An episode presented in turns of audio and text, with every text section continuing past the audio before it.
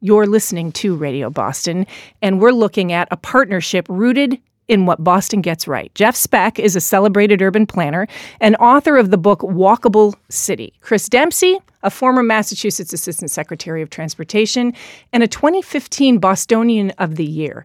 They are teaming up as Speck Dempsey to help communities across the globe become more engaging and healthy and really walkable with Boston as an object lesson. And when they joined us in Studio 2 this week, I teased Jeff a little bit about their very straightforward business name. Thank you. We came up with that name. That's very impressive. Great to be back, Tiziana. Fantastic. It's great to have both of you. Okay, so um, a lot of this partnership is kind of seems to be built on the idea of the walkable city. Jeff, you wrote a book about that in 2012. But I want to know what that vision is. So I want to know from the two of you. Okay, you close your eyes and you dream of the experience a person has living in a walkable city. Well, I think it's worth noting how unusual and special so many neighborhoods of greater Boston are and that they are walkable today. What does it mean to be walkable? They are places where you walk outside of your front door and the walk that you're about to take, and Jeff has done incredible work on this, is interesting, safe, comfortable, and useful. It means a sidewalk that has trees to give you shade in the summer, sidewalks that are wide enough that you feel comfortable not having cars rushing by you. You can walk your dog, you can roll your wheelchair on those sidewalks safely. That as you're taking that walk, there are interesting things to see and do. There's retail or neighbors with interesting houses or gardens or parks. That the basic safety is in place that when you cross the street at a crosswalk, you feel comfortable that you're going to make that trip safely and not be hit by a car. And that it's interesting that there is a dynamism to a neighborhood. You're running into new people or, or you're meeting old friends. You're seeing something you haven't seen before. There's a, a street around the corner that you haven't been to that you're invited to walk down because there's something special about that street that you see, whether it's architecture or public art or a, park. All of that is possible throughout the United States, we have a lot of that here, and it is the envy of the rest of the country. I'm uh, the lead planner for the largest transit oriented development right now in the Salt Lake City area. Uh, it's called Utah City. And they filmed a promo, uh, and you can find it. You go to Utah City online, uh, supporting that project and selling that project. And uh, they wanted to film what a walkable city was like and have me talk about all the virtues of a walkable city. So they came to my home in Brookline and we literally just walked out the front door and down Beacon Street, ended up in Coolidge Corner, and the, half the video is shots of Brookline selling walkability walkability to Utah. Although I imagine that your pitch in Texas was probably not make Texas Boston again. So we're working in a community there where in 1990 the population was 10,000 people, and the population has doubled every decade since then. It's gone from 10,000 people to 80,000 people okay. over the course of 32 years. And it's a sprawling suburb of Dallas, but they do have a historic core downtown, the intersection of Main Street and Broad Street, where they have this beautiful 19th century, almost old Western architecture that has survived. And they have brought us on the team to make that a walkable place because it used to be a walkable place. We can see the historic photos of people shopping in this district in the 1920s and 30s. But at a certain point in the late 20th century, they kind of gave over the space to the Texas pickup truck. Like they, so many cities. So right. it's, it's, a five lane it's a five lane highway now. All right. So here's my hypothesis: is I was think is that when I when my when I read about the two of you joining forces, right? Um, you know, Chris, we we've known you in a variety of capacities: Assistant Secretary of Transportation, and you know, No Olympics, um, and and Jeff, you've been the walkable city guy for a long time.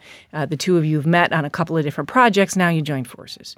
So I read this, and here's what I find myself thinking. I think about Rosemary Day, who is with the Mass Connector when we first pass Romney Care, winds up going out on her own because she knows. She knows Obamacare is coming. She knows there's a wave coming and she can help states do it. I think about Mass Design Group, right? Mm-hmm. The group Great of architects front. who decide they know what's coming and they know they can be on the front edge.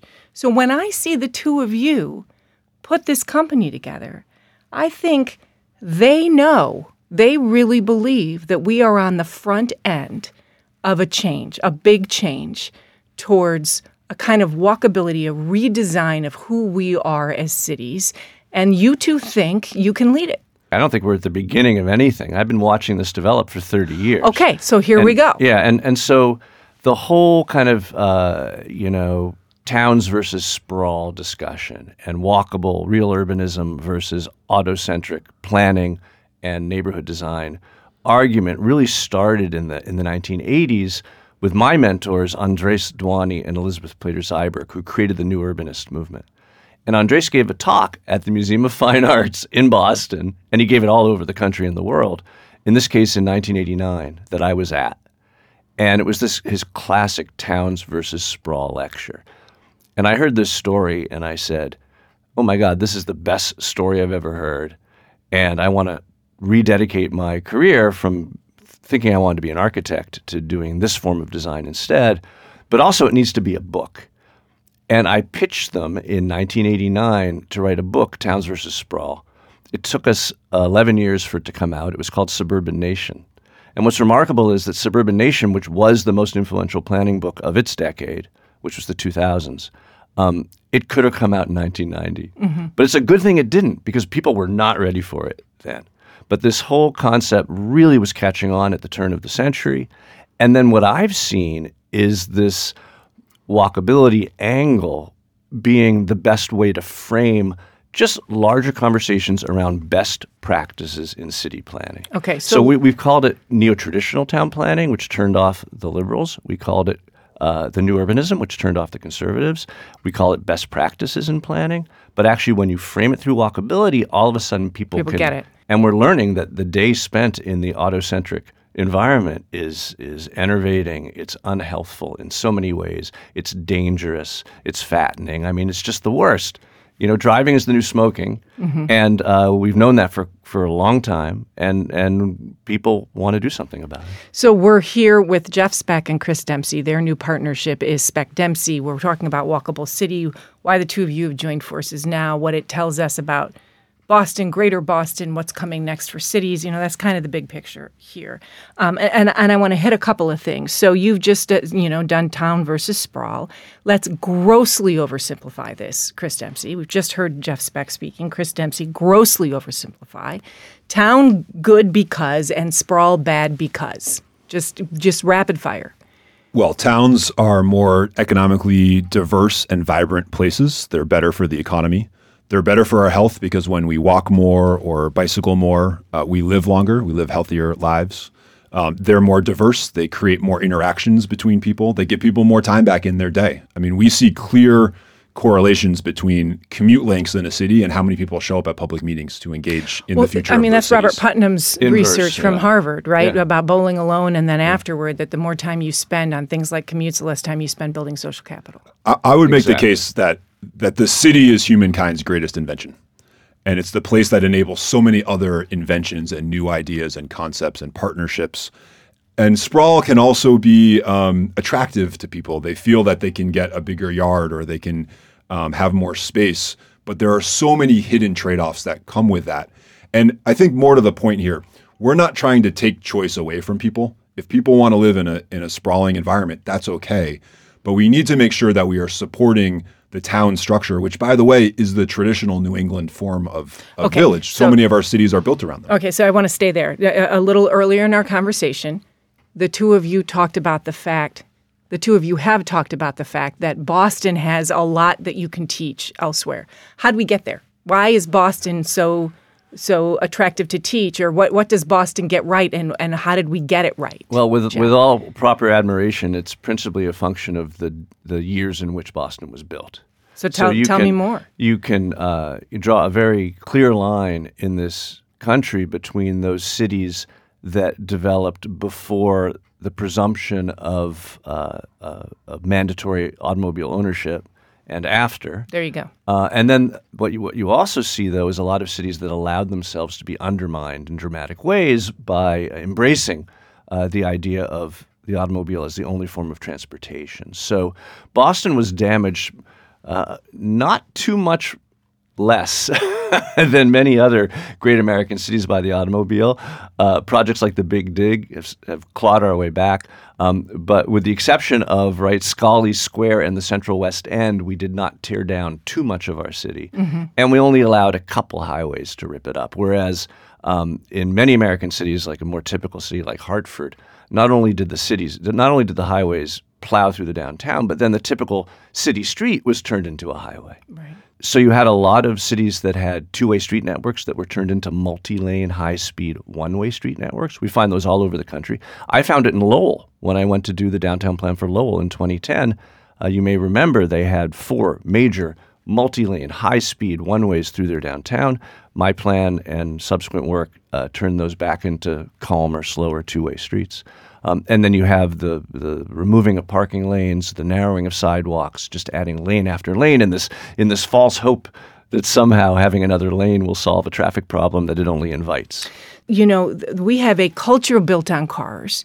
So if you build it, they won't necessarily come. They will come. They'll bring their cars when they come. You know, what about that? That is a chicken and egg problem that really haunts so many transit served places in Massachusetts, which is that you um, want to have better T ridership, but the T ridership perhaps won't uh, grow until the service is better. but the service can't Chris. grow until we have more riders to pay for the better service.